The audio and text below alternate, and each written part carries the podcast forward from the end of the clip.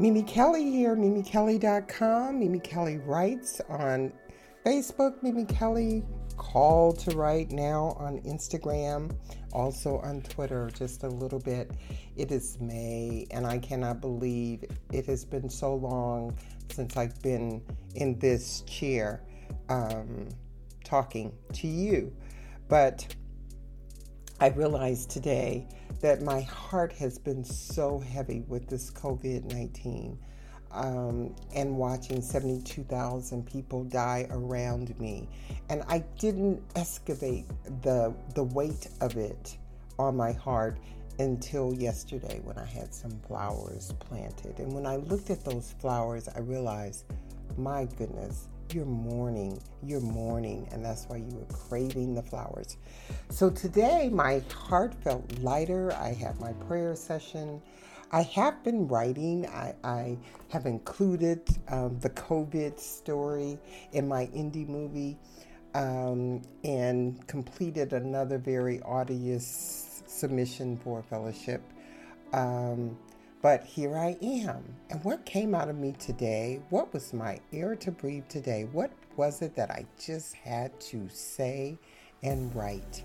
And that's the attitude that I came in this room with. And what came out of me is a lyrical sort of uh, poem. So I'm going to read it to you. I'm going to get right to it. It says, There is no beat to soothe my heart there's nothing to muffle the screams or to wipe away the tears when 72,000 Americans have disappeared into the clutches of death that coronavirus 19 holds before all of us. And before I can accept this daunting reality that this pain has no place to go, that I can't hide it in a book or on the pages of a script or fold it into a rag while I clean out a drawer or a closet. There is no place for it to go. And before I can accept that, that there is no space for it, I'm introduced to Ahmaud Arbery. I watch him jog the street like my youngest son jogs. I stare in his face that I can barely see under the cap he wears, like my middle son wears. He smiles softly underneath that brim on his hat, like my oldest does. No amount of time spent in prayer this morning, or riding the Peloton yesterday, or doing yoga and breathing on the mat on Monday, or dancing to, to Bob Marley, or listening to D Nice can erase this pain. Watching Insecure, binging on Black AF, or Mrs. Maisel will not do the trick. How do we survive in America covered in this brown skin? Aretha sings that she has a deeper love inside. David in the Psalms explained in verse 38 I am troubled. I am bowed down greatly, he begins in verse 6.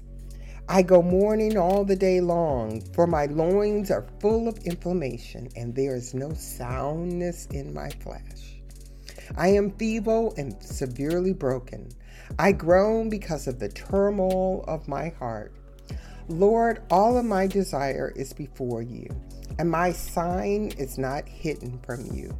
My heart pants, my strength fails me, as far the light of my eyes tilt it is also has gone for me.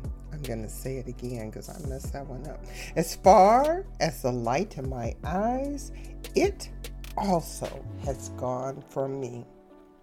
What do we do? Us brown skinned folks.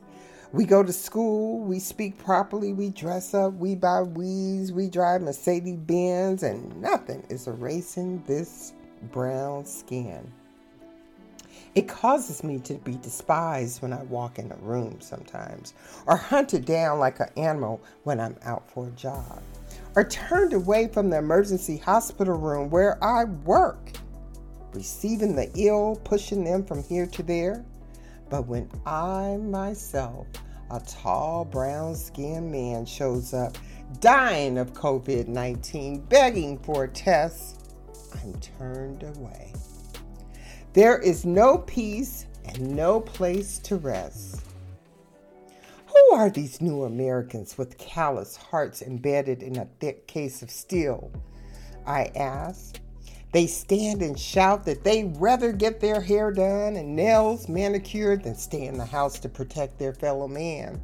They march onto the Capitol with AK 47s and automatic rifles. They refuse to wear a mask and rush up to me within inches of my nose when they're supposed to stay six feet apart. They don't even know who Martin Luther King is. The only black man who is asked about before one raises their hand to become a citizen of these fractured United States America. Today there is no unite. There is no peace in America. Damn. That's it. I did it for you. I hope you enjoyed it. I'm looking for people who do what they gotta do because they can't do anything else.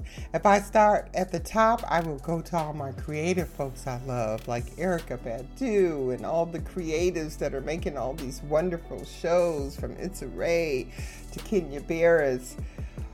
I go to my playwrights, Anna Devereaux. I